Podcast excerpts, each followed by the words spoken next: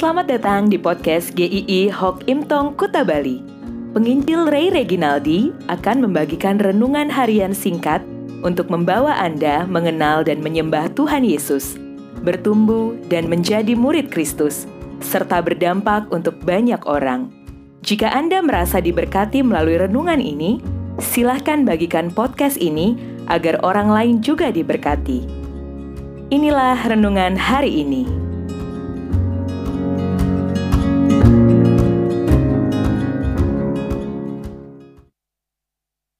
Kecewa kepada Tuhan, bagian yang pertama. Kita akan membahas dari Lukas tujuh ayat delapan belas sampai tiga puluh lima. Dalam Lukas tujuh ayat dua puluh tiga dikatakan, "Berbahagialah orang yang tidak menjadi kecewa dan menolak aku." Mungkin setiap dari kita pernah merasa kecewa kepada seseorang. Tetapi apakah Anda pernah kecewa kepada Tuhan? Mari lihat apa yang dialami oleh Yohanes Pembaptis. Dia bisa dikategorikan pada saat itu sebagai seorang hamba Tuhan yang top.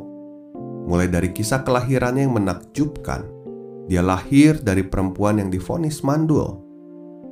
Dialah juga sang pembuka jalan bagi sang Mesias. Banyak orang berduyun-duyun datang kepadanya untuk mendengarkan khotbahnya. Dia seorang pengkhotbah yang berintegritas.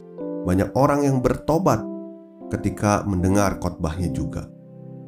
Bahkan dia tidak segan-segan untuk berani bayar harga ketika dia harus masuk penjara gara-gara menegur Raja Herodes yang mengambil istri saudaranya sendiri. Namun selang beberapa waktu ketika dia ada di penjara, dia mulai merasa ragu dan kecewa. Ketika tekanan hidup begitu berat, kekecewaan juga bisa melanda anak-anak Tuhan yang terbaik sekalipun. Selalu ada tahap dalam kehidupan ini kita mengalami pergumulan yang begitu berat. Mungkin saat itu Anda dalam posisi yang sedang kecewa pada Tuhan. Anda sudah berjuang dalam hidup ini untuk Tuhan, tetapi kenyataan hidup begitu pahitnya. Anda bingung akan kebaikannya, kuasanya. Ketika seseorang sudah mati-matian hidup untuk Tuhan, tetapi yang dialaminya justru penderitaan, itu memang masalah yang tidak mudah untuk dirinya. Tapi ada langkah yang baik dilakukan Yohanes Pembaptis.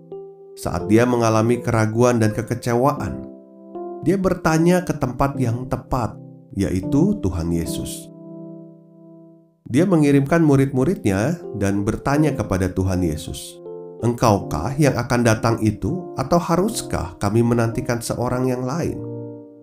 Jika dilihat dari kalimatnya, ini seperti berkata, "Bener nggak sih engkau itu Mesias, atau ada orang lain lagi?" Nadanya ada nada kekecewaan, bercampur keraguan, karena apa yang dialaminya tidak sama dengan yang diharapkannya. Namun bertanya kepada Tuhan dalam kondisi ragu dan kecewa tidaklah salah. Ketika kita begitu kecewa dengan kenyataan hidup ini, datanglah kepada Tuhan, bertanyalah kepadanya.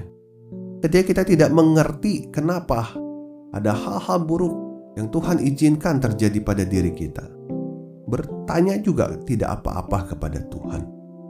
Tuhan Yesus tidak marah ketika ditanya seperti itu. Dia tidak berkata, "Pertanyaan konyol, kamu gak berhak tanya, dasar gak beriman." Tuhan Yesus mengerti kalau seseorang ada dalam fase-fase iman. Seperti itu, ada kalanya kita itu tidak selalu menanjak. Tuhan Yesus sudah mengalami fase yang begitu buruk dalam hidupnya. Dia dituduh, dia ditinggalkan sendirian, dia dihianati, dia disangkali oleh murid-muridnya, bahkan dia mati di salib. Tetapi dia bukan Allah yang mati, karena dia bangkit dan hidup. Kebangkitannya memberikan jaminan kepada kita bahwa apapun pergumulan yang kita hadapi hari ini, ada pengharapan di dalam Tuhan. Dan itu juga bukti bahwa Tuhan itu tidak pernah mengecewakan di dalam hidup ini. Jika hari ini Anda merasa kecewa kepada Tuhan, ingat, Tuhan itu tidak pernah mengecewakan kita. Pandanglah pada salib Kristus. Di sana tercatat bagaimana Tuhan Yesus sangat mengasihimu dan tidak pernah melupakanmu. Penderitaan terberat sepanjang sejarah manusia telah Tuhan Yesus tanggung, supaya kita tidak menanggungnya lagi. Penderitaan sekarang hanya sementara, tetapi kasih-Nya kekal menyertai. Jika Anda ragu hari ini, Anda kecewa hari ini, datanglah kembali pada Tuhan.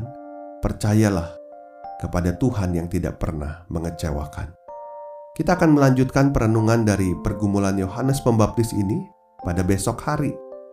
Apa yang terjadi pada kehidupan Yohanes Pembaptis selanjutnya setelah melalui fase keraguan ini? Nantikan di episode esok hari. Sampai jumpa, Tuhan memberkati.